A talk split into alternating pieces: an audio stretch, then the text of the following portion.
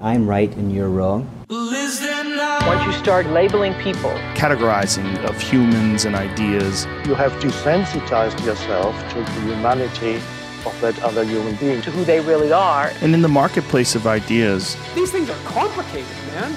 We all need to engage with a variety of viewpoints. A genuine multicultural connection with another. I mean, sometimes you don't need to agree or disagree. You just need to sit with it and digest. Welcome back, everybody, to another episode of Ideas Digest, the podcast where we pause our endless judgment and categorization of other people just long enough yeah. to look through the window of someone else's perspective to find, oh, oh what's that? Oh, look, they're human too, yeah. just like me. Yeah. Uh, my name's Conrad. I'm Cam. And today we have we've followed a bit of a rabbit hole recommended by some of our listeners yeah. and, well, obviously good friends of the show. And we ended yeah. up at the doorstep of a man named Brad Jersak. Brad, thanks for talking to us. Thanks for having me. It's good to be here. It's yeah. it's good to have you here. Now, I'm sensing a bit of an accent there, and it's fifty-fifty for an Australian's ear to try and pick that up. I'm going to go with, are you Canadian? Canadian, for sure. That's right. I live near Vancouver in Canada. Ah, yeah, the, cool. what, what a great land. I, I feel like they're the, the, the brothers and sisters of Australians. um, and just to give some listeners a bit of a background, what is it that you do? Um, right now, I'm the Dean of Theology and Culture at a little university in Canada called Saint Stephen's. And I'm also um, uh, one of the core faculty with the Institute for Religion, Peace, and Justice. So if you have uh, listeners who'd like to join up for a one-year certificate, uh, undergrad or grad level certificate in Christian peace studies, um, you just go to I R P J dot org and, and um, you can...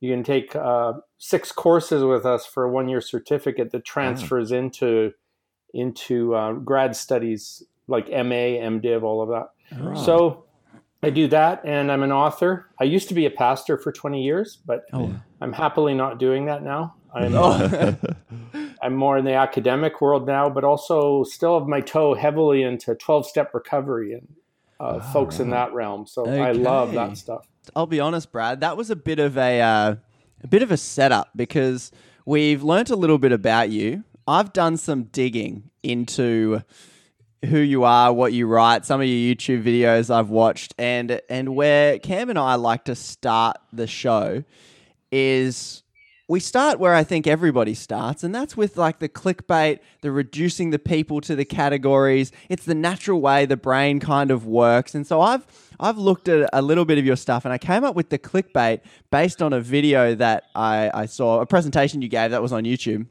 It was like the opening Good. line, and I wonder if you know what I've pulled it from. It's definitely an abstraction and a clickbait rejig to yeah. make it a bit more effective and hit more punchy. people, a bit more punchy. And I've gone with Christians assault the Bible. Yeah.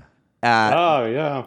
do you, you know you remember where that chestnut? What, do you remember? Do you remember your original statement that I've pulled and manipulated?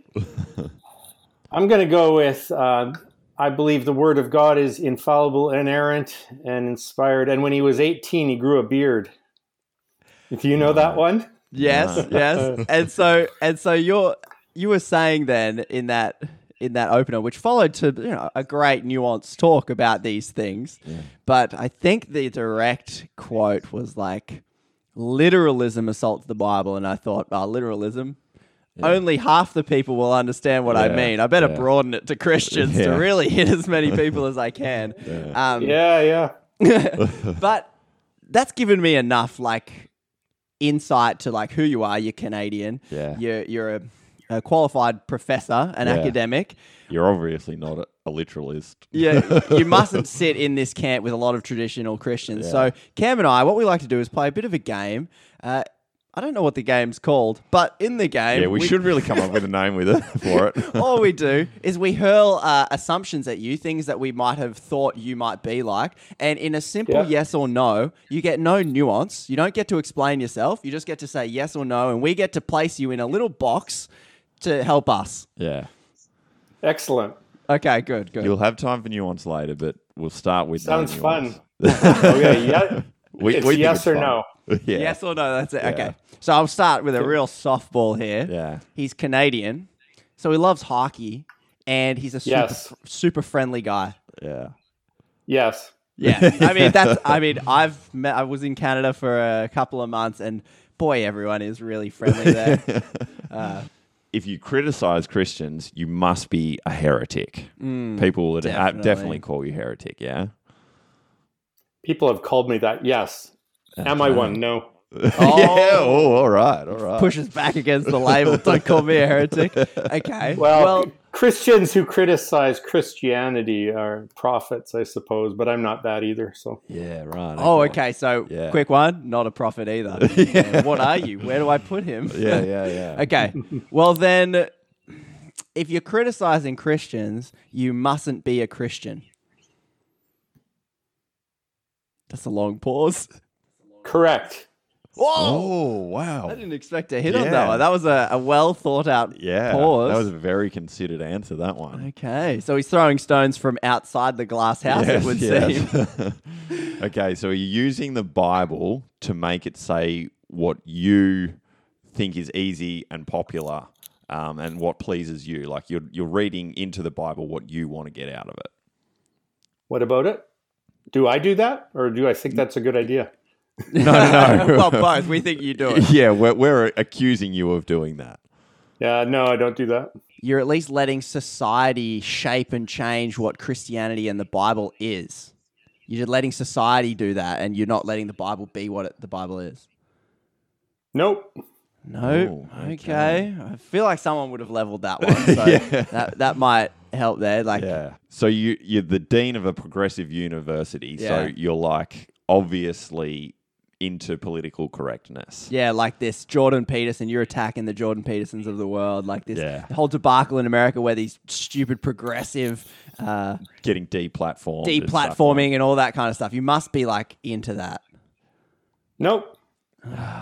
okay. Yeah, okay. Okay. I'll let Cam, ex- I'll let Cam explain this yeah. one. Okay, so you said that you do a lot of work with A A still. Oh, and yeah. So we're just wondering, are you a recovering alcoholic? No. Ah, oh, right, so no, hardly any hardly of those any assumptions. On that one. Hardly any on that one. So that's okay. He is drinking. Just take it. a sip from. It did look like an alcoholic beverage. um, so that's what we do. We make assumptions. That's that what come, we all do. We've all done it, but we did something different. Rather than think them and walk away into our echo chamber. And, we, and talk to each other amongst ourselves. That yeah. Brad Jersak oh, yeah, guy. He's definitely alcoholic, yeah, yeah, all that kind of stuff. Definitely a heretic. Yeah. We've put them to Brad. He's said, no, no, yes, yes, yes. So the only place that that can lead is into a conversation where there's nuance and understanding. Yeah. So let's let's move into that now. So we'll we'll turn that it over. Fun. To, oh, we can keep going. Yeah. um, we'll turn it over to you now, and. The, the the clickbait we're starting with, but we can move from that into what you think leads to this and leads yeah, out of it. Yeah. Um, but Christians assaulting the Bible, and the original quote was like, literalism assaults the Bible. Um, do you want to expand on that idea and add in the nuance yeah. and necessary things? And you can take this time to clarify any of the above accusations as well. Wherever you want to go, yeah, you can just, go there. You've got a blank slate to, to talk now. Yeah, we, we should take them one at a time briefly at least, right? Okay, we can do yeah. that. Canadian, are you super friendly? Uh, yeah, well, um, that needs nuancing because uh, sometimes we're just passive-aggressive. Oh, right. And, yeah. Oh! And... and yeah, and you're picking up smugness, not, you know. So you, I'm really glad we went into this. Yeah. Clickbait, yeah. Canadians are smug. yeah.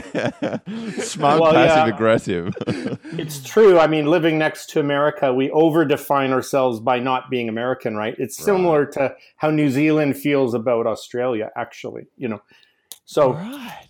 um, yeah. So, to attacking the Bible, yeah. So, there is, in the... Um, one of my expertise, I did postdoctoral studies on early church fathers and how they interpreted the Bible. So the early church okay. who gathered the Bible and gave us the tradition, including the deity of Christ or the Trinity, um, who actually told us what would be in the Bible, they also knew how to interpret it. Was that the canonization and, of the Bible as well included in those early fathers? Yeah, that's okay, right. right. So the folks that canonized the Bible taught us that literalizing the Bible makes God into an idol, and it's blasphemous. And so they learned they learned what I call the Emmaus way of reading the Bible, where on the road to Emmaus, Jesus says, all of the law, the prophets, and the whole scriptures point to me. And if you're not reading it that way, if you're literalizing it, it's um, it's a very shallow way of reading it, but also you end up throwing God under the bus. And so what happens is you've got the secular um, university profs who will come in and they'll just show their students what the Bible says, and they'll read it literally in order to in order to get the kids to throw the Bible out. What I'm all about is I love the scriptures, and I think the way to retrieve them for people is to read the whole Bible as gospel pointing to Jesus, because that's how the guys who canonized it taught us to do it. So literalism's a modernist heresy. Can you um, can you unpack that for me? I actually like the leveling of heresy back the other direction. Yeah, yeah. Um, can you talk about what literalizing is? Like, yeah. Where do we see it? Uh, how does it happen? What what is and, it? And, and what are the what are the side effects of yeah. doing that? Like, what's what's the problem with it? Okay, so typically, okay, this is r- radical re- uh, reductionism. So we've got to be careful, but. Uh, an example of literalism would be um, when you read, uh, let's say you'd read an Old Testament historical text um, without reference to Christ, and then you apply it directly to your life as if it was for you. And so an example of that is in England, Oliver Cromwell under the, uh, was a Puritan. Puritans are not quaint. Puritans were about... Um, Uh, what do you call the ethnic cleansing of of of right they, that's what they were purifying. They wanted All to right. cleanse people. The land of Catholics, right? Yeah. Oh, wow, and yeah. So the way he did it is he'd go to the book of Joshua where God is commanding them to go wipe out people and like literally slaughter them. And mm. Cromwell says, I'm the new Joshua. So this literal sense of the text now applies to me, and I'm going to go live it in a way that is, is destructive. Um, a spiritual way of reading that text would always point to Christ. Where is Christ in the book of Joshua? Is he on in the blood on Joshua's sword? You know, is he in Joshua's arm swinging the sword? No, he's in Rahab, who becomes part of Rahab the harlot, who becomes part of Jesus' genealogy. Right. And it's so you're looking at how these Old Testament texts about victory or defeat, about injustice or whatever, that they're all prefiguring um, the point of the story, which will ultimately be revealed in Christ. So it's all pointing to him. At least that's what Jesus thought. So I'm gonna, I'm gonna learn, I'm gonna do the best I can to learn how to interpret it the way Jesus did. But literalists read it apart from the gospel. And so it becomes a dead letter, or what Paul calls in Second Corinthians three, a ministry of condemnation.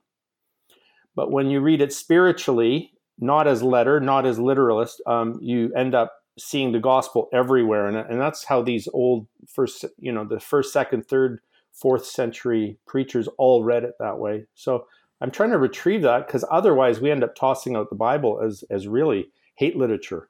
Yes. Hate literature. Okay. Right. So can I, I'll just sort of give back what I've picked up, and you just yep. tell me if we're on the right track. So you're saying sure. that the, the, the people who are canonizing the Bible, they believed that you shouldn't read this text in a literal form of like how it's written. You shouldn't take that on board as literally. It should go like place through ourselves this, into it going, yeah. oh, I'm Joshua, or yeah. we that's are unhealthy. The Israelites. Yeah, that's unhealthy. We have to read everything in the Bible through the lens of Jesus, as you said, the Emmaus reading, I think it was. Um, and that if if you don't do that, you... you create, I guess, what the clickbait says, a weapon out of the Bible. Is that pretty That's accurate? Exactly right. Yeah. Okay. Okay. Very can good. I can I um get a bit of a definition here? You're using um the Christ and then Jesus as like two separate things. I'm sure many people like myself growing up with like Christ being a synonym for Jesus, or as yeah. Richard Rohr puts it, Christ being Jesus' last name. Yeah. How it, what what do you mean do you when define it? When you're using the word Christ in dis, and as different to Jesus? Yeah, well, so first of all, I want to say I love Richard Rohr. I know him a bit, and he's wonderful. I just, I just wish I were like him. Um, okay. I think everybody that knows Richard Rohr yeah, believes the same. He's so amazing. Um, that said, whereas he distinguishes Jesus and the Christ, I would not. That's one okay. place where I, I stick with First John there. Very, uh, and so when I use Jesus and Christ, I am, I am speaking about the same person, right. and and that Jesus is the Christ in First John, and I'm going with that, and I, I believe that.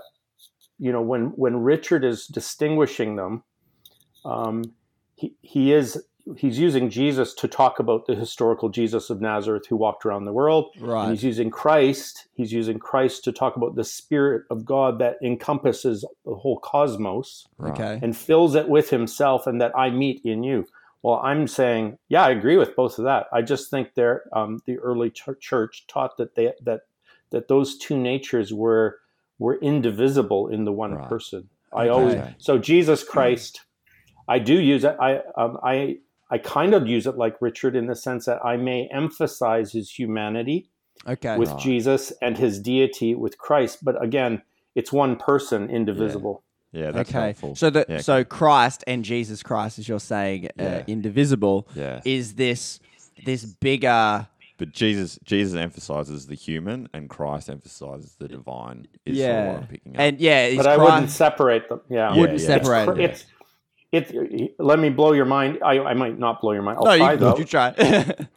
It is the cosmic Christ in Mary's womb, and it is Jesus of Nazareth who created all things, in whose image you were created. Right. And you're like, what? And it's because Jesus of Nazareth said before Abraham was, I am. He is identifying himself as the Christ. Right. So that's kind of what I do. And so and so Christ is like that, is like the God of the Jesus half. Is that one yep. way, simplified way of putting yeah. it? Fair enough. Yeah. Okay, okay, okay. Yeah. All right, cool, cool, cool. All right. Um, all right. So as then you're talking about... Um, And like, I said I wasn't a Christian. I should clarify yeah, that. Yes, that's yes. actually a good point. You yeah. should definitely clarify this. Because there was this. a long pause. Because you sound a lot like a Christian. yeah. yeah, yeah.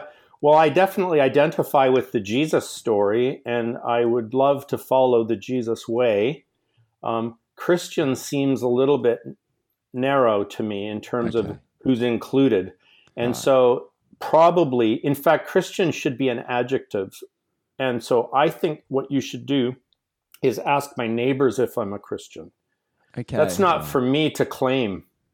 Okay. If my if my neighbors don't see me following the Jesus way very well, um, they I would hope they'd either say I'm not a Christian, or or sadly they would have misunderstood what a Christian is. Because in North America right now, people quite like Jesus, but they hate Christians. And I'm like, okay, what happened there, right? So mm-hmm. yeah. um, I, I I definitely do identify with the Jesus story, and I attend I attend an Orthodox congregation, Eastern yeah. Orthodox. Mm-hmm. Yeah. And so in that sense, okay, I'm Christian, but you know, okay. that's a bit narrow. That's it's actually, us them-y, I think. Yeah, so us I'd actually, them, right. I'd like to, you mentioned there the Eastern Orthodox Church there. Maybe there's a few listeners that don't know what that is. Can you sort of, um, maybe as a result of, like, touch on the what it is, but sort of walk us through how you got to the Orthodox Church, like how, mm. like, tell us your journey, like what's your educational background, all those sorts of things.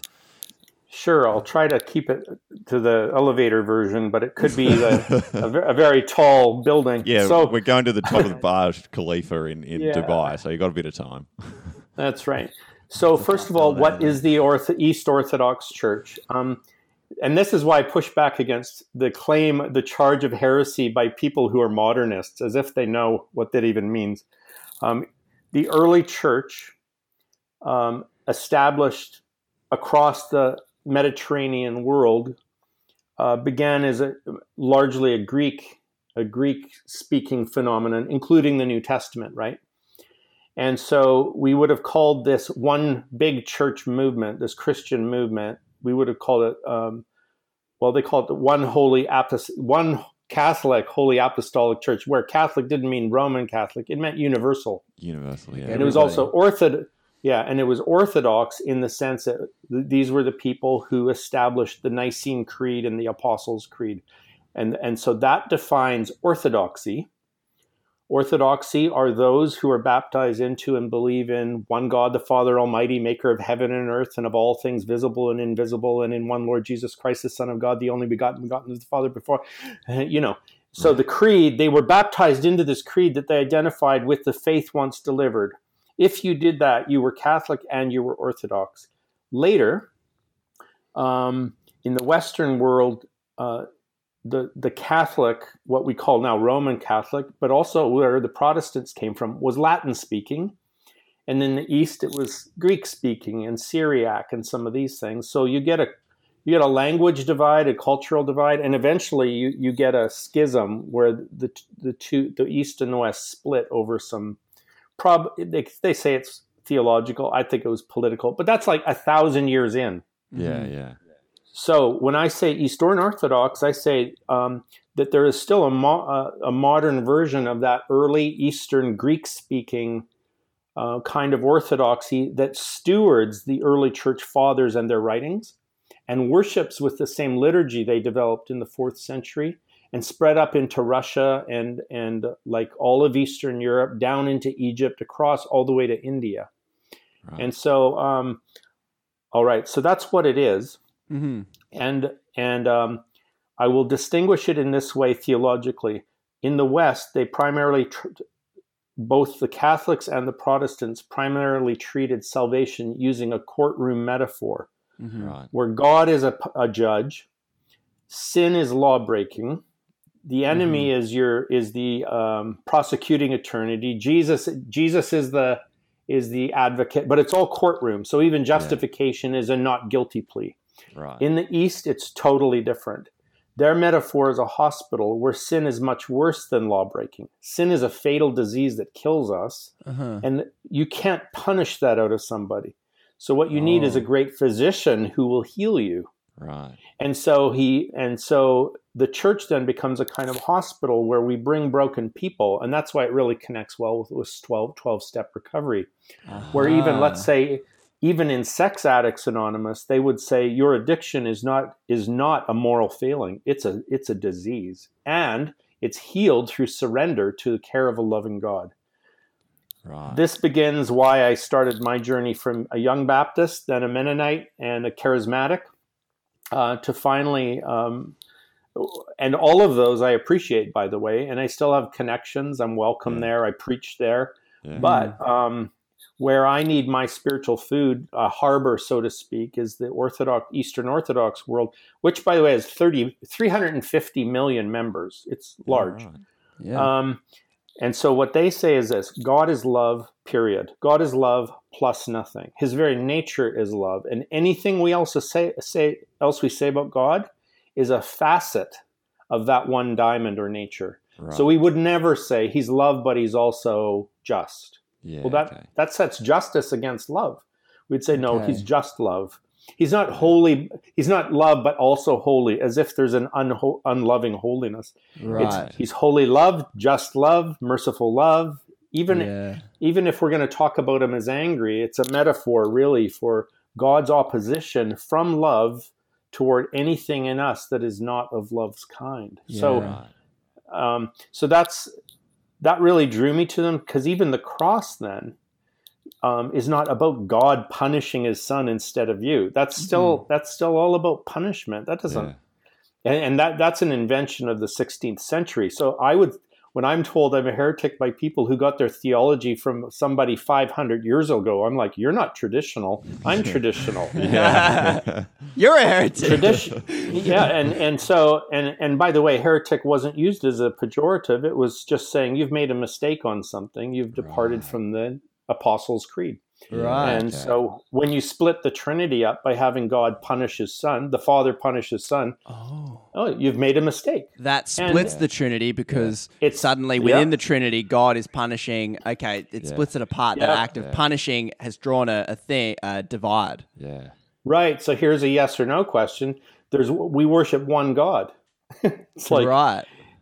There, we don't worship three gods. We worship one God who subsists of Father, Son, and Spirit, but it's one God, and all the operations of that God in this world are undivided. Right, He's yeah. never set against himself. You can't. Ah. So you'd either, in, in what I, I grew up defending penal substitution. I did my master's thesis, one hundred eighty-five page book, defending it. Wow. And now I've re- I've renounced it because I saw how it splits the Trinity, or it splits Jesus into... Well, uh, I'd wow. like to I'd you know? like to explore that like idea with you, because I'm hearing a very interesting journey yeah. from one heavily Protestant penal atonement. I like I don't know if you were a pastor in that in that faith, but if you yep. could lead us through, perhaps it might be you know it might take a while, but that's okay. Um, perhaps what led you into that? Like, did you grow up Protestant Christian? Yeah. And then what was the idea that began to unravel that? That led you yeah, on. It's like after you you got your th- you did your doctorate, you had a thesis, one hundred eighty-five page thesis on penal substitutionary atonement, yeah. and then what what, what changed? What How did changed? that break? Yeah, walk us through that. Int- sounding like a very interesting journey. Yeah. Okay. Yeah. Just to fact check there. So I did my M A when I was a young Calvinist. My P H D I got later, after I was already being mentored in this by a, a reti- an Archbishop monk from the East Orthodox Church. So what happened was, you know, I started, when I moved, I was with the Baptists twenty years, and then I went to a very conservative college that promoted penal substitution, and that's where I wrote my paper. Did you grow up Protestant? Like, were yeah. your parents Protestant? And so you were kind of born into this faith, penal atonement. What what kind of Protestantism was it? Yeah, Baptist. But, and it was totally, totally... Um, uh, not just an atonement theory. We were taught that is the gospel. Your sin, God can't forgive you he ha- without punishing. So he can either punish you in hell or in Jesus. So when Choose they your... said, we need to go share the gospel, and when Baptists say it, and I'm sure they still, I guess, say it to this day, a Baptist would say, share the gospel. You go, whoa, what are you talking about? Well, you're a sinner. Jesus died for you, but you can be saved. That was the gospel. Yes. Jesus will save you from his angry dad. Yes. So, yeah. And you were in this for how long? And then you became a pastor. Yeah. So I grew up, and then I became a pastor when I was about, I don't know, twenty-four. And, um, but when I first became a pastor, it was with the Mennonites, who believe in nonviolence. And I realized that among them, some of them believed in nonviolent atonement. In other words, that the cross was not about God's violence. It was about our violence being unmasked. And that God's response to our violence was forgiveness. Father, forgive them. They don't know what they're doing. So God is not responding with wrath. First John says that the cross is a revelation of God's love. And so we see that love in, uh, expressed and embodied in the forgiveness of his son for all people. So that got me thinking, you know, as a young Mennonite. But also I was connecting with the Vineyard Church and learning, learning contemplative prayer and, and And um, so as I'm studying through this on the theological end, I had an encounter with God. I, I'm saying this in retrospect because I wouldn't as- presume that until after the fact, when I tested it thoroughly with many my community. But in retrospect, I believe the Lord spoke to me one day and just said, stop telling people I was punishing my son. That's not what was happening. And that was the tone. And I'm like, what? I've defended this as the gospel my whole life. What are you talking about? So that started me on the uh, um, back to the Bible, going back in and double checking every scripture that I had used. And I'll mention too, I in my thesis, I would have used Isaiah fifty-three to defend penal substitution. Now with this in my head, I go to the text, and what does it say? You will think that he was stricken by God, but it was your sins he bore. Wait a minute. It's it's just, the hint is, you'll think he God did this, was punishing him, but he didn't. I'm like, what? Uh, the other one was Psalm twenty-two, where Christ, Christ quotes it when he says, my God, my God, why have you forsaken me? So it's like, oh, see, God turns his back on his son. He can't look on sin because Jesus is sin. So apparently he's less than God now, by the way. heresy. But um, if you keep if you keep reading in in Psalm twenty-two, I did a whole chapter on it in my thesis. How did I not see this? I get to verse twenty-four, and he says, "He heard my cry for help. He has not turned his face from me." I'm like, so in other words, "My God, my God, why have you, forsa- have, have, have you forsaken me?" was not a uh, an ontological, yeah. dis- you know, it's not a description of reality. Yeah. It was a cry for help. That's what yeah. it says. It's a cry for help, and yeah. God heard it. Yeah, and um, and he did not turn his face from me. So his fa- yeah. so this makes sense then of John. The night that he's Jesus is arrested in John, he says, um, "You're going to think I'm alone, but I'm not alone. My Father is always with me." Okay. And so wow. you yeah. you did your you became a pastor and then did your thesis, and you were in like entrenched in this penal atonement uh, way of thinking. When when when you say God spoke to you, was that like what was that, and was that what began to shift everything? That began to make you go back to the scriptures oh, and go already. Something's not right, yeah. or what was that? It was all it was all concurrent. So we had this these alternative voices from the Mennonites that I'm hearing. Um, then I, but I'm also having, I and I would add to it. I was ex, we were doing a lot of inner healing work at the time with people who had been abused, and when we would encounter Christ in that in those kind of venues, he was never ever vengeful, not even of the perpetrators, and it was about. It was always about, we are going to make this right through radical forgiveness and you will be healed, you know? And I'm like, okay, so then what's the cross about, right? And so, um, yeah, so when I, uh, as all of this is churning, that's mm. also when I I met Archbishop Lazar, this this old monk, and I'm telling him about it. and and I'm saying, look, I had this experience with God where I hear this. I've had this experience with the Mennonites where I'm hearing this. And I'm and I'm and now I've gone to the scriptures and I'm starting to see stuff. And and he's like, hang on a second. Now you gotta understand, this guy looks like Gandalf. and he and so he's got the long beard and hook nose, and he, he's you know, the long index finger. And he yeah. says, he says, let me get this straight. You believed that God could not forgive sin, that he had to satisfy his own wrath through the violent torture and death of his own son. I'm like, yeah, that's pretty much what we believe. Yeah. And he said, I see your problem. You worship Molech. That's the God who required uh, propitiation by offering your firstborn through the fire to him. And that was the other thing. And you believe that if you don't believe this, that the Father Jesus revealed will put you in a lake of fire forever and ever. Yeah. I'm like, yeah, we kind of believe that. And he's like, wow, yeah, you worship Molech. And what happened was psychologically was powerful. I felt relief. All right. I said, you mean I don't have to believe that? And he said, in the Eastern Orthodox Church, you were required not to. so, um, uh, wow, a thousand pounds. Came, because what happened is I could turn my conscience back on again. Yeah. How, how can how can you come to that kind of belief without turning your conscience off somehow? That that so um, so that was the beginning of that was seventeen years ago that I had that conversation, or maybe eighteen years ago now, and and I've spent the rest of the time working on. Then I. I continued pastoring, then I did my PhD work, then I, I did a scholarship in the early church fathers to try to bring me up to speed, and I'm still just feel like a baby in it because we there's a lot of unlearning to do. And so it's interesting I'm hearing this, like that relief that you speak about when when um, the monk said you worship Molech. Now, has Molech come from what tradition and what uh, religion?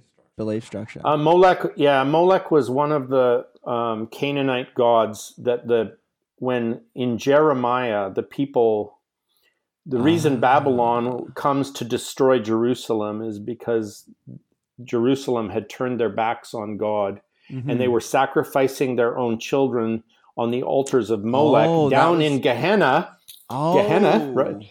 which is where we get the word hell from. Right. It's the valley south of Jerusalem. It's not just a garbage dump. It was it was the place where they were sacrificing their children in fire to appease that wrath.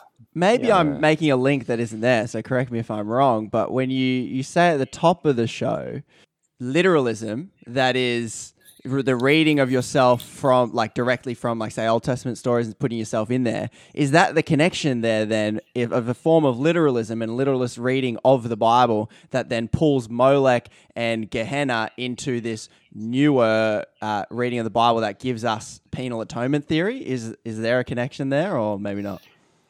Um, there's some connections, yeah. Here's the weird thing about it. If you took it literally, it you would say it's a valley, that hell, oh, hell is okay. a valley, right? Yes. But what they've done is, um, and this happens this happens actually between the two testaments, where um, when Jeremiah talks about Gehenna or the Valley of Hinnom, it's it's a it's symbolic of the destruction of Jerusalem. Between the testaments, in books like Enoch and so on, uh, it became popular to then think of that as a after an afterlife punishment. Um, and then we come to Jesus' time and we're like, okay, is Jesus following Jeremiah or is he following Enoch when he talks about Gehenna? And then ultimately, the the early church, they, at least um, in the East for sure, they would have said this, that uh, yes, Gehenna prefigures the fire of God's judgment, but the fire is God himself, and that the fire is love, and that it's a cleansing fire and a restorative judgment. And so, so that's, it's not enough to read it spiritually and then turn it into this horrible thing. We've got to read it as gospel. Where's the gospel in this? How does, so we don't visit those without Jesus as our rabbi. What do you think when you talk about this relief that you had? What do you think the unhelpful elements of this perspective of penal atonement and an angry God punishing his son? What do you think was unhelpful and helpful about that worldview that you moved from into something else? Um, what was helpful and unhelpful? So let's start with helpful. Mm-hmm. Um, it took it took Jesus, it took sin seriously. That sin, whatever sin is, uh, has done incredible harm to our world, to our relationships, to ourselves. Um, it took Jesus seriously in the sense that the thing that is going to repair this harm is Christ, and not some, you know, there's not, he's the solution to it. Um, it took the cross very seriously. And though I think it was a dramatic misunderstanding of what was happening there, it kept the cross in view, and it caused us to go there. And we had a lot of very good hymns about about the cross, and about how when I go to the cross, I'm set free and I'm cleansed. And I'm, and I think, I believe all of that is really true. Mm. Um, it's just that what's cleansing us is love, not punishment. And so right. What I found was that the, the unhelpful side of it was this feeling that God's kind of a monster that his son needs to save you from. And there's people who, I, I met so many people during inner healing who could not relate to God the Father, partly because of their own father issues, and partly because the father they'd heard about who would torture his own son is kind of a bastard, yeah. you know? And so they were turning from God because of that version of the gospel.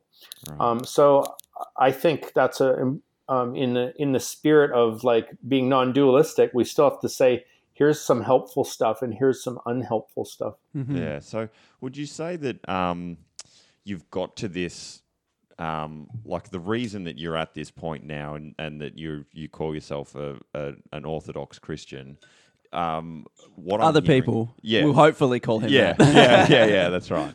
Um, was it listening, like you, you interacted with this monk, for example, and like was it the introduction of other voices that mm, led you the into Mennonite this, voices, or the... was it something else?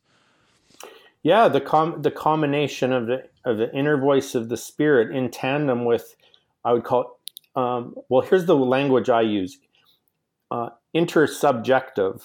Okay. Um, that we thought as, as a young evangelical, I thought I had the objective truth, which right. is ridiculous, because the moment you're involved, it's subjective. Your ears, yes. your eyes, your heart, your mind, your background makes it subjective. So we need to know we're going to have a subjective reading no matter what. Right. Intersubjective means I, I, I was establishing a three-legged stool of um, the scriptures and the spirit and the church. Here's why I say that, because okay. it, um, the Bible tells us that, you know, that the, the, the scriptures uh, light a path for us. Um, Jesus says that it's the spirit of truth who will guide us into all truth. And Paul says that the church is the pillar and foundation of the truth. So if I want to know what the truth is, what I do is I, I, I need to I need to see where the scriptures and specifically the gospels, because you don't get to just pick out any Bible verse. How does the, how does sure. how does the the life and teachings and character of Jesus within the scriptures? How does it speak to this? How does his gospel speak to this? Whatever topic, right? And then with the Holy Spirit, it's not just any warm, fuzzy feeling inside. It's the, the thing inside that I can calibrate through loving my enemies, because my flesh won't counterfeit that. Oh, that's interesting. Calibrate through loving my enemies. Yeah, talk to me about that. Yeah. Well, my willingness to forgive comes from a, does not come from my flesh. So I can't, I can't just write off any thought or feeling I have as the Holy Spirit. It will be the thoughts and feelings I have that align with the voice that sends me to go apologize to my wife or to serve somebody. And then, and then, so we've got the, the, the Bible through a Jesus lens. We've got the Spirit through a forgiveness lens and other uh, compassion, okay. the fruit of the Spirit. And then, and then the church, but not just any church. And so that's why I've locked into, who was the church that stewarded the initial gospel? Um, like, who gave us the Bible? Who canonized it? Who gave us the key doctrines of the faith and the creeds?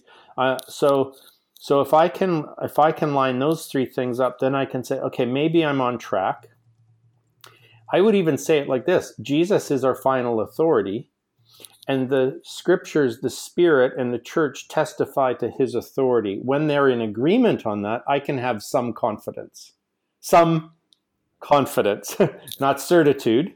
That's not offered here, but enough confidence to step out in faith and say the things I do, say or do the things I do. So you're, what you're describing is like a, a system that you use to engage with your experiences to form like theology, I, I guess, like ideas and practices that help you move towards like a Christ or a Jesus style life. Is that fairly accurate? Would you that say? That sounds or? About right. I, I would only say about that, then in that model, that theology is not prescriptive.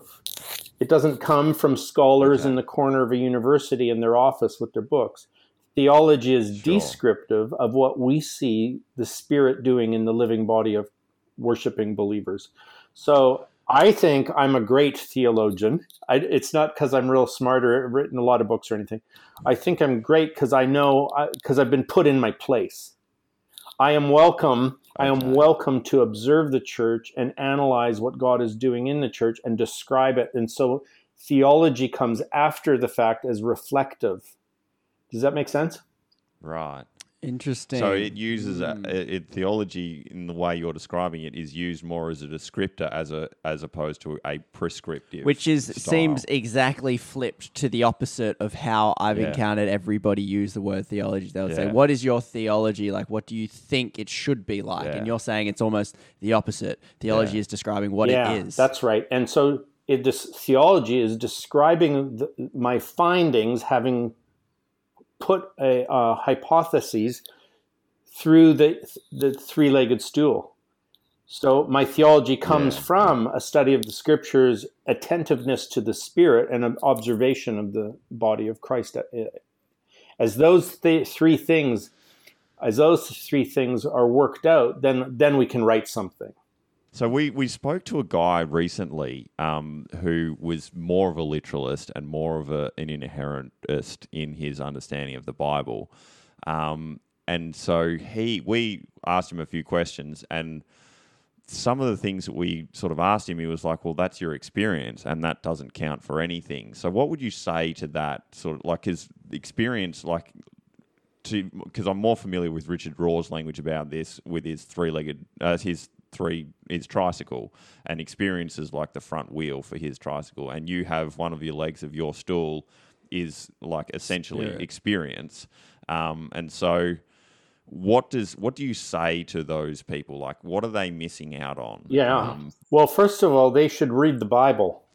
What is the Bible? The Bible is a record, an inspired record of the experiences of the people of God, and it's nothing else. Okay.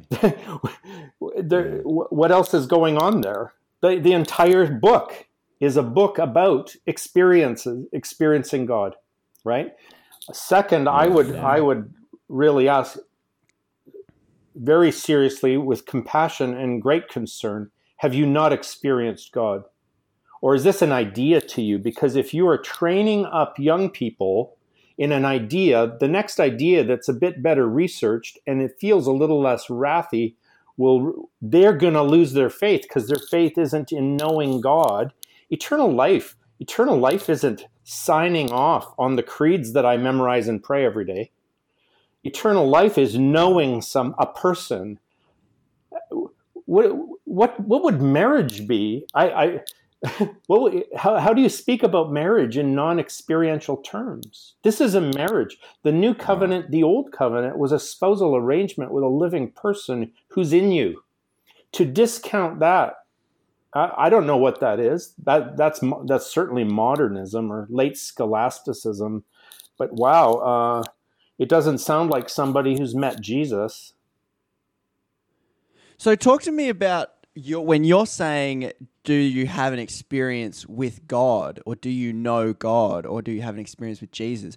Talk to me about what the symptoms of that might be. What does that look like? If they're like, what are you yeah. talking about? What do you mean? Like, they might, because I can imagine the response would be, of course I know God. I like pray yeah. all the time, all this kind of stuff. I read the Bible. It, it doesn't seem yeah. like a self-diagnosable thing. So yeah. is there like some kind of indication to go, oh, that's what it's like to know God when you use that language? Because it's a, it's a language used by everybody about completely different things. Yeah. So, well, he's already said experience doesn't count. So then I guess I would, I would probably start checking for what his experience is. I, I might, I'm, I was being quite rhetorical there. You could like, have you not met him? Well, uh, my assumption is that he has yes. met Christ, and I would want to validate the ways he's met Christ.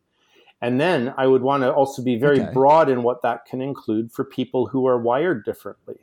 So for my um, okay. one person, experience, so this person might be pushing back against, let's call it um, emotionalism. I'm like, well, that's not what I'm talking about. Mm-hmm. I'm talking about a living connection that is experienced through inner life of prayer, that has fruit that looks like the fruit of the Spirit, and it will involve evidence of transformation. So for example, when I'm doing twelve-step recovery work, the folks that I work with, Um, they learn to surrender their lives to the care of a loving God, and then they begin pray- praying to that loving God, and, and watching for obsessions to lift and behaviors to change. And it's very, the transformation is very observable. And so that's harder for right. people who haven't gone through such levels of brokenness. But what if our brokenness is is just like a cold heart that doesn't feel much, you know? Well, I'm going to supplement that with bright ideas that fe- make me feel good about my, you know, that I'm smart or something. You know, I've gone down that road. I know where it goes, it, um, and it's painful. To, um, so yeah, so I want to be expansive in what I mean by experience. I used to use the word encounter. That like, have you not encountered God? But people thought I meant dramatic encounter, like. And so Fleming Rutledge, she's come up with this really great phrase. Living connection. And so even evangelicals talked about having, I was told I had a personal relationship because I said the prayer. And I said, and, and I, I, I said a nightly prayer, and I, and I read the Bible. Well, that's just me doing two activities. My question was, when does it get to be relational? And when does it get to be personal? Me, me citing a, a, a prayer and reading a book is not, that's not a, that's not personal.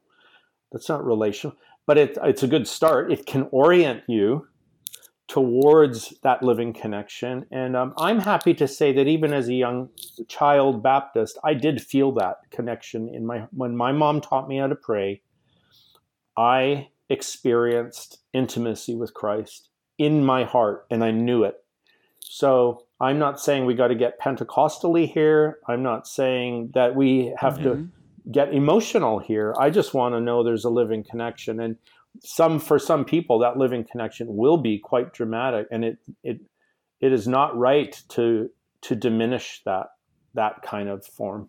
Do you think that this form of literalism that may have contributed to the picture of an angry God killing his son to appease everybody, do you think that can get in the way of someone experiencing that yeah. inner connection you're talking about? Like for yeah. you, did it did it inhibit in some way? You said you had you had some level of that connection, but then you've also moved away from being. And you you a, said it, it felt lighter once you once you realized. Right. That. So I I so I would have related to Jesus, but the Father was. The, fa- the Father was not love to me. The Father was distant, and the Father was a little bit scary.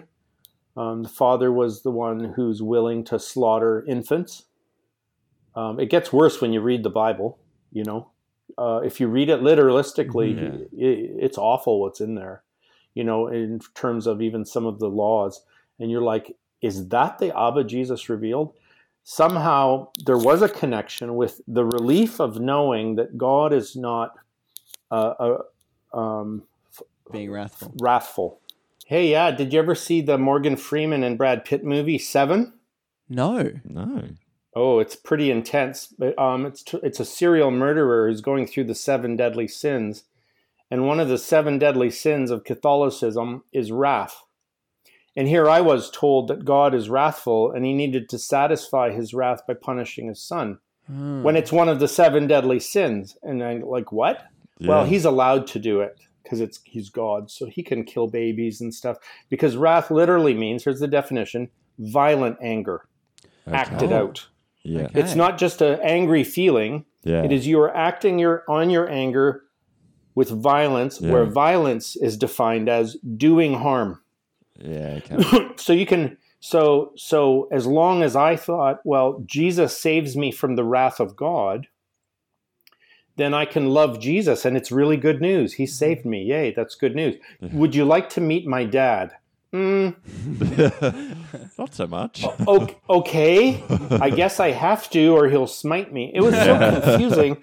And then we would read the, the, how Jesus saw it in the story of the prodigal son, and it did not match. So what was yeah, what was really helpful then with your transition? Like, was it difficult moving from being a pastor in this space into moving out of that into a new tradition that has that has what you're saying has gone back to the roots of those who wrote the Bible, how they wrote it, how they uh, interpreted it, and canonized it, and canonized it. Connect me with that journey of your like your personal journey from this space into, um, I'm assuming, more of one that has more fruits of transformation personally, like you're saying, of um, knowing God in that sense of, of knowing God being like, well, if you know God, there is the evidence of transformation. So you use the example of the twelve steps. If if they are truly knowing this God, then they will witness a transformation. Talk to me about that journey you've you've been through. Okay, yeah. So there was there's two sides to it. Um, Here, I'll start with the positive. So the positive side is now I had good news, like really good news, mm-hmm. that what Christ did, he did for all. And what he did was an expression of the Father's heart for all. And so come, so the, there was still an invitation. Um, so come experience the goodness of God. And so we were the, after ten years with the Mennonites, we were, my wife and I had co-planted a church called Fresh Wind, and a third of the church were people with disabilities in full-time care. And we had a lot of addicts, uh, Alcoholics Anonymous, uh, Narcotics Anonymous, Sex Addicts Anonymous, and they were experiencing this as good news because, because God was so kind, and there's no, there's no secret thing in the back room that you have to worry about. There's no secret back there. And um, it's like God sent his son. We killed him. God forgave us and raised him from the dead. And now that means um, the love, that that love is here for you. Come to the table, right? So, and they did. And, and so it felt really good to have news that matched the very transformations we were seeing. Again, the, our theology now was describing the church as a hospital and God as a great physician and sin is a disease that's being healed in front of our eyes, right? Um, here's the dark, the, the dark side of that. And it, it goes back to a question you, the, one of your provoking questions about, well, you're just, you're just giving, you're just following society, right? About what society wants to hear. Well, guess what I found out? Society doesn't want to hear about the love of God. Society wants wrath. In fact, my flesh wants wrath. I'm not a pacifist by nature. I'm a violent son of a bitch. And for me, the Jesus way of peace is, is not appealing at all. I want to kill people. And he's saying, I need to forgive them. That's not actually not very popular, you know. And so, so whereas we thought, like we've been accused of, well, you're you're emphasizing the love of God because that's what the world does. Do they? Is that your really your experience? I I found the world quite hostile to love, including the progressive side, by the way. We went from purity culture in the among the conservatives to cancel culture among the progressives. And it's all about retribution, and it's about cutting off any pathway to redemption. And so the gospel challenges both the, the, the right and the left in this and says there's a way for where everyone gets to be at the table, which is a big, really important part of what you guys are doing. You're saying, like, it is way too easy to other people. And just to say, well, I was a progressive, I, I was a conservative, and now I'm a progressive, so so now I have us, them with the conservatives.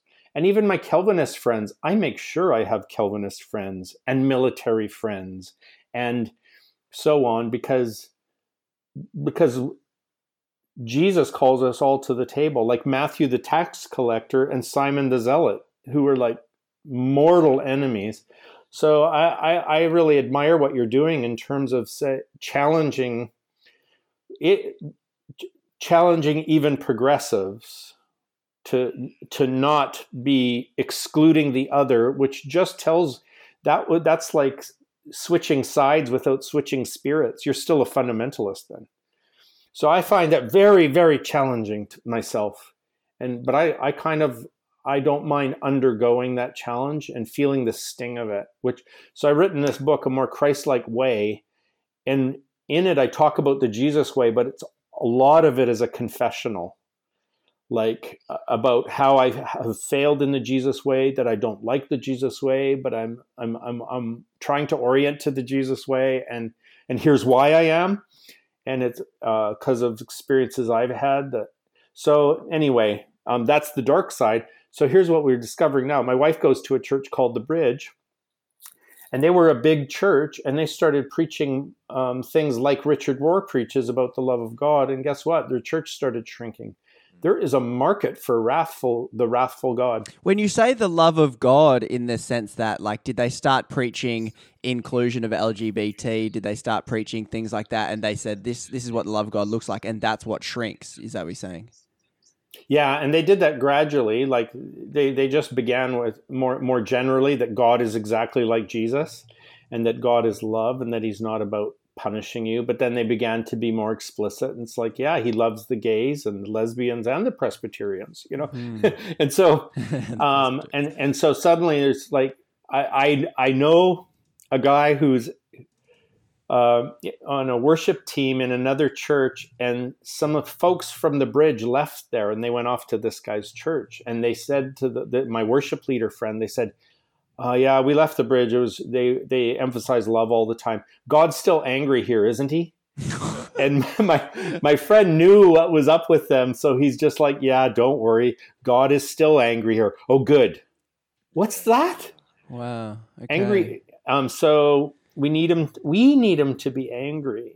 Uh, it's just very, very weird. Yeah, but anyway, so what what do you think modern penal atonement theory holders, like people who... Which is, from my experience, most of most Protestantism Protestant, yeah. made and popular. And probably even a lot of Catholicism as well. Yeah, I'm very unfamiliar with Catholicism. Yeah. But um, what, what do they miss out on by having this penal atonement theory that they're... Um, like you've touched on it already, but I yeah. just want you to sort of make it quite explicit. What what are they missing? What are they out missing out on? Um,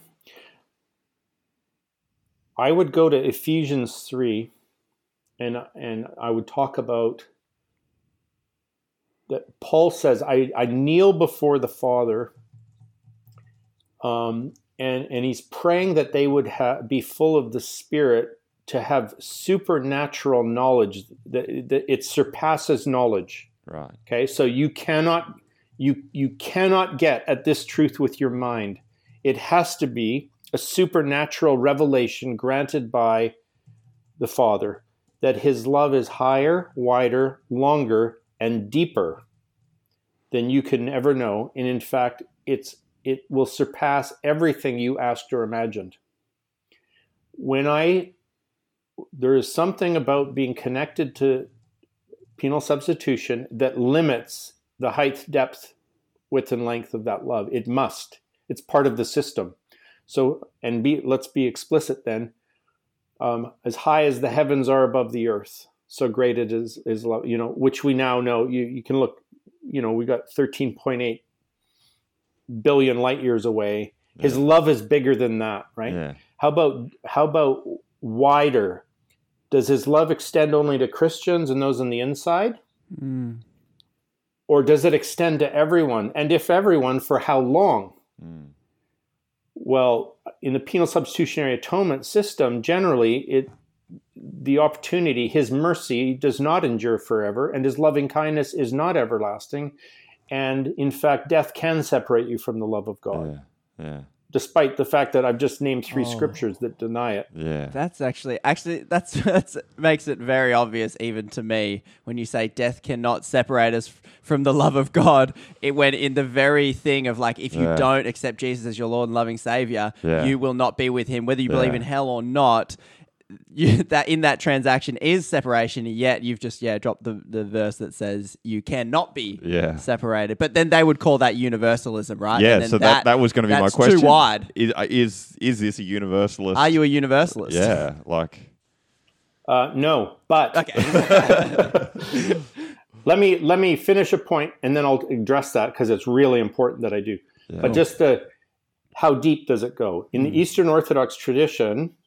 Christ enters Hades and destroys Hades. I've he binds up the strong man and plunders its, his goods. Right. Jesus said he'd do that. Yeah. And so he enters Hades on Holy Saturday.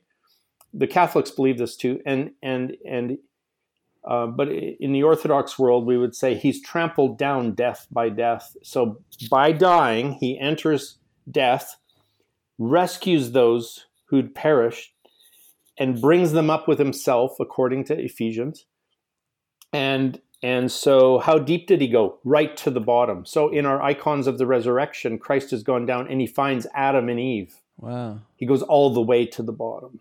And, and he draws them up. And they represent humanity. He's raised okay. up humanity. Yeah. So who is it that whose knees will bow and tongue will confess that Jesus is Lord in Philippians two? Everyone in heaven and on earth and under the earth. Okay. I think he's... So then, is that universalism? I don't like that word, and here's why. Mm-hmm. Most universalists, I'll call them pop universalists, but that does represent most universalists, um, do not believe sin matters, Jesus matters, the cross matters, judgment will happen, or a response needs to occur. Okay. I believe all of those five things are essential to the gospel. But let's start take a running start at it. Sin matters. It, it's ruined the world. Uh, Christ matters. He's the solution. The cross matters because that's the means he used to overcome sin. And there is a final judgment where we all have to face the meaning of our lives. And, and a response matters. Do, here's the question now. Does the New Testament foresee everyone making that response? Mm. I think I see about thirty-two passages that indicate that Paul and Jesus and others in the New Testament foresee a time when God will be all in all, when every eye will see him, when every knee will bow, when every tongue will confess. Um, some would call that universalism, but I've just said I don't like that word because yeah. of the, it it's, misses those right. five important sure. points. Yeah, so yeah. I call it ultimate redemption. Mm-hmm. In the early church, they called it apokatastasis. That mm-hmm. meant the restoration of all things and all people. Okay. And that's from Acts chapter three. Heaven okay. must hold the Son of God till he restores all things. And when he, in First Corinthians fifteen, when he brings every every enemy under his feet, and then he especially finally death itself. Mm-hmm. Then he'll hand the kingdom over to God his Father, and God will be all in all. Yeah. So I'm optimistic in that sense. I do I do think there's grounds for ultimate redemption, but I, I think the follow-up question usually is, then why share the gospel? It's like, because Jesus is the most wonderful thing that's ever happened to me, and people are already in hell. Yeah. Like, look around. Right. Watch the hell news. Hell is here. Heaven yeah. can be here. Hell, hell is here. here. Yeah, and it's a and it's a psychological. It, it's a term we would use the term alienation. We are experiencing deep alienation from one another, from ourselves, from the earth, and God wants to restore and repair that. So no, I'm not a universalist, but I I I believe in ultimate redemption through Christ. Yeah, I like the, the deliberate distinctions because yeah. it's. Words are loaded with yeah. meanings when people put them to, to people, and it's it's often. I think we were talking to Liz a couple of weeks ago. I haven't released that podcast yet, and she was saying often often words and categories are just lazy ways, like labels, are lazy ways of just categorizing people. What do you yeah. believe? Well, let's categorize you yeah. and determine whether I should listen or not based yeah. on that category. Right, and if you yeah, and universalist is is like the worst one I could think of probably because it's like. I, you're wrong because you're a universalist. Yeah. So I use another, I use that other phrase so that I at least get to say what I, ex, what I mean. Right. But it's so dismissive. Probably only touched the surface of the many elements that have, that have created the angry God that a lot of Protestantism would say, no, no, we don't, God isn't angry. Um, but there's this, maybe literalism has contributed to it where people have pulled in this angry God that you're saying the world and, and society in general really requires and wants this representation of an angry God, whether it's a weapon to use and divide and, yeah. and say who's in and who's out. But you're also using a lot of very traditional, and you've said it a lot before, I'm not new, this isn't new thinking. You're yeah. saying like, this is old orthodox. It's like... Yeah. You can't be a, a heretic to like this modern sense. You're kind of trying to look before that and you're using very traditional language with Bible verses, saying all the same things. So if, if I'm in the mind of some people listening, they'll hear you say like those five things are important, sin, Christ, and the other ones you listed, like those are being central. And then I can hear like even the, what we might in this context call like a modern Protestant saying, yeah, that is important. But then you might also be, uh, they might be challenged by the ideas that are represented saying, well, maybe everybody's included and maybe it isn't a narrow, exclusive um, way of living. And I want to draw that to and, and wrap up now with you personally. You've said that, Trent, that knowing God, the indicator is transformations and and um, I guess changes, positive changes that occur from that relationship, so to speak, that indicate that's there. Personal experience. What yeah. has happened for you even now or recently or in the past that has come from this expansive, inclusive love that you're talking about, this this ultimate redemption that you've come to uh, hope in? Well, first of all, I'm I'm able to experience other people as God's children who I didn't know that they were. In fact, um, uh, tomorrow I'm going to be doing a, an interview with a dear friend of mine, Safi Kaskas, who is a he's trans he's a a Muslim uh, translator of the Quran, and um, and he also believes that to be a good Muslim is to follow Jesus. Interesting, because the Quran calls for that. And so we're, we found a lot of common ground. And I'm not a Muslim and he's not a Christian, but we are brothers. Yeah. And we're, we're we're both Jesus followers, by the way. Yeah. Um, I've also been able to see Christ in those who don't yet identify with Jesus of Nazareth or his story, because Christ is the light of the world who enlightens everyone who comes into the world. That's John one. And so I see him transforming people in, in, in twelve-step recovery who would not yet identify with Christianity, but they're praying every day to the God of their understanding. Well, is, from a Christian perspective, there is only one God, yeah. and that, you know, and so when they pray, who hear, who hears them? Yeah. There's only one God listening, and I'm watching him answer them. And um, I'm, you know, for me, um, I mentioned, I hinted earlier, you know, I, I've gone from uh, a very violent heart to a heart that is, and and also one that was a, afraid to look suffering in the face. I would run away mm-hmm. if I saw suffering. Mm. Um, and now I'm I, I'm growing in empathy, and um, I've not arrived, but I also haven't um, beaten up anyone for a long time. So, cool, I get there. So I'm hearing with this re-understanding of of the cross, moving away from penal substitution, has allowed you to embrace others, is more loving, mm. more gracious, more humble. Um, you can embrace your suffering mm. more. Um, I, like it sounds to me like I. It sounds like I want to do. Yeah, that, it sounds you know, like, like something. It sounds very compelling. People might want. Yeah. Here's one way of, that I, I see the truth and reality and and the gospel. I would say it like this: if there is a God, and I say "if" as a faith statement, because it can ever only be that. Mm. If there is a God, that God is love. And that love looks like something. It has content. It's not just worldly love. It looks like the life life of Christ. And so if you want to see God, you look at the life of Christ who reveals God as love, and that love comes into clearest focus at the cross. So this is really important for people who've come out of penal substitution. If it's not penal substitution, what is it? Yeah. It is this. The cross is a definitive revelation and a decisive victory. It's a definitive revelation that God is self-giving, radically forgiving, co-suffering love.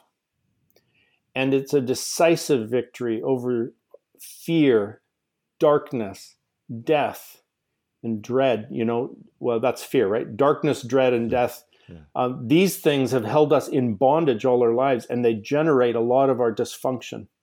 So when I come to the cross now, I, I see God there, and I see love there. And and and then there the invitation is, if God loves me that much, what would happen in my life if I started to deliberately surrender to that love every day? Mm. And that's when I see transformation. So I'll give you an example. I have permission to share this. I have a friend right now who has been dying of anorexia. She got down to sixty-six pounds. Wow. Uh, her, she's in second stage heart failure.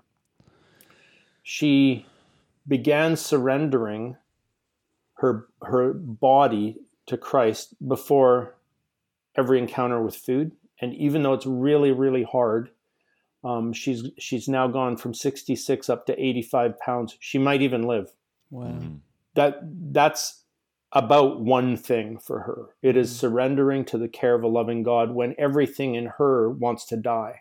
Yeah. And it's a it's so it's so hard. It's so hard. Well, um but she's, I think she's going to make it. And yeah. so that's what I, um, that would be an example of why God is love that looks like Jesus on a cross, revealing love and overcoming all of this stuff um, is important to me. I'm hearing a lot of uh, a loving God matters. And in yeah, that story, that's what yeah. I'm hearing. A loving God matters. Life and death. Yeah. It, yeah. Life and, and death.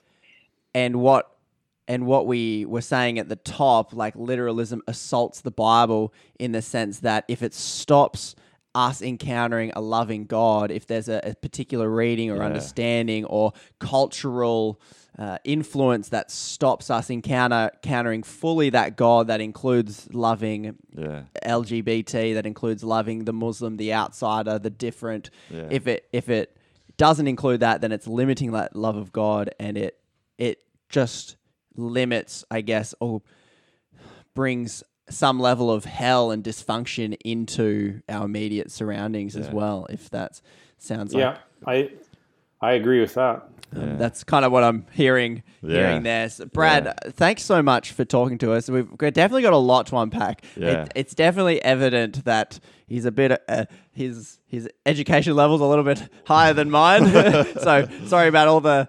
Uh, clarifications of various different things. There's a lot I'd love to unpack. I remember you mentioning... Um, And it was it was what drew me to your work as well when you were talking about um, other ways of knowing. I'd yeah. love to one uh, one time have you back and talk to you about, you mentioned just in passing, and I remembered it, you saying there's another way of knowing. Yeah. Um, and I'd be like, oh, what do you mean? That can be a very foreign concept. So it'd be great to yeah. get your thoughts on that another time. Whether you agree or disagree yeah. with Brad and his ideas and the things he's bringing forward, doesn't really matter. Yeah, it's not really the point. I don't really care. Hopefully, you're understanding, and hopefully we could unpack like what has led him there, how yeah. this idea helps him, yeah. and how it helps him interact with the world and everyone around him. Yeah. If you have any questions or you want to point us down a rabbit hole, we'll dive right in. Yeah. Send an email to ideas digest at gmail dot com. You can engage with us on Instagram and catch all our live recordings that happens there and interact with us there. If you want to check out Brad's stuff, Brad, give us a rundown on maybe some of the books you've written and where people can find your work and engage with you. Yeah, mostly I probably look, look on Amazon, or uh, in Australia, you'd also look for Book Depository. I think you go there sometimes. So um, my latest book is actually called In, I N, and the subtitle is Incarnation and Inclusion: Abba and Lamb. And the idea is um, that the higher your view of Christ, actually, the wider you see God's love to be. And so you don't have to ditch Jesus in order to have an all-inclusive God.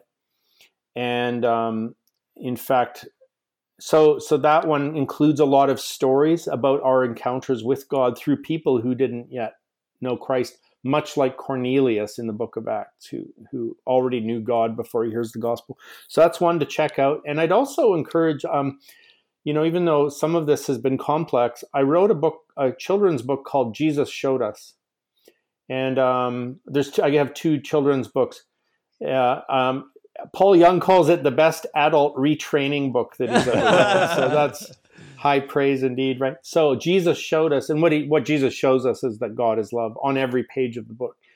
And um, but if you look for me on Amazon, uh, look under Bradley. That's where you're going to get Bradley Jersak is... They haven't combined Brad and Bradley on that, so there's two entities, and uh, that's where you want to look. Thanks a lot for coming on. And and thanks, everyone, for joining us live. Uh, you can always join the live recordings and send in a question and guide the discussion that way. Uh, I think I think that's it. So if you like the sh- the podcast, rate and review, only five stars. Comment yeah. if you're feeling extra special, yeah. um, and recommend it to a friend. So yeah. some people are recommending it to a friend. That's, that's very nice of them. Yeah, it's generous. Uh, it's very generous. So thanks for listening, and we'll catch you in the next episode.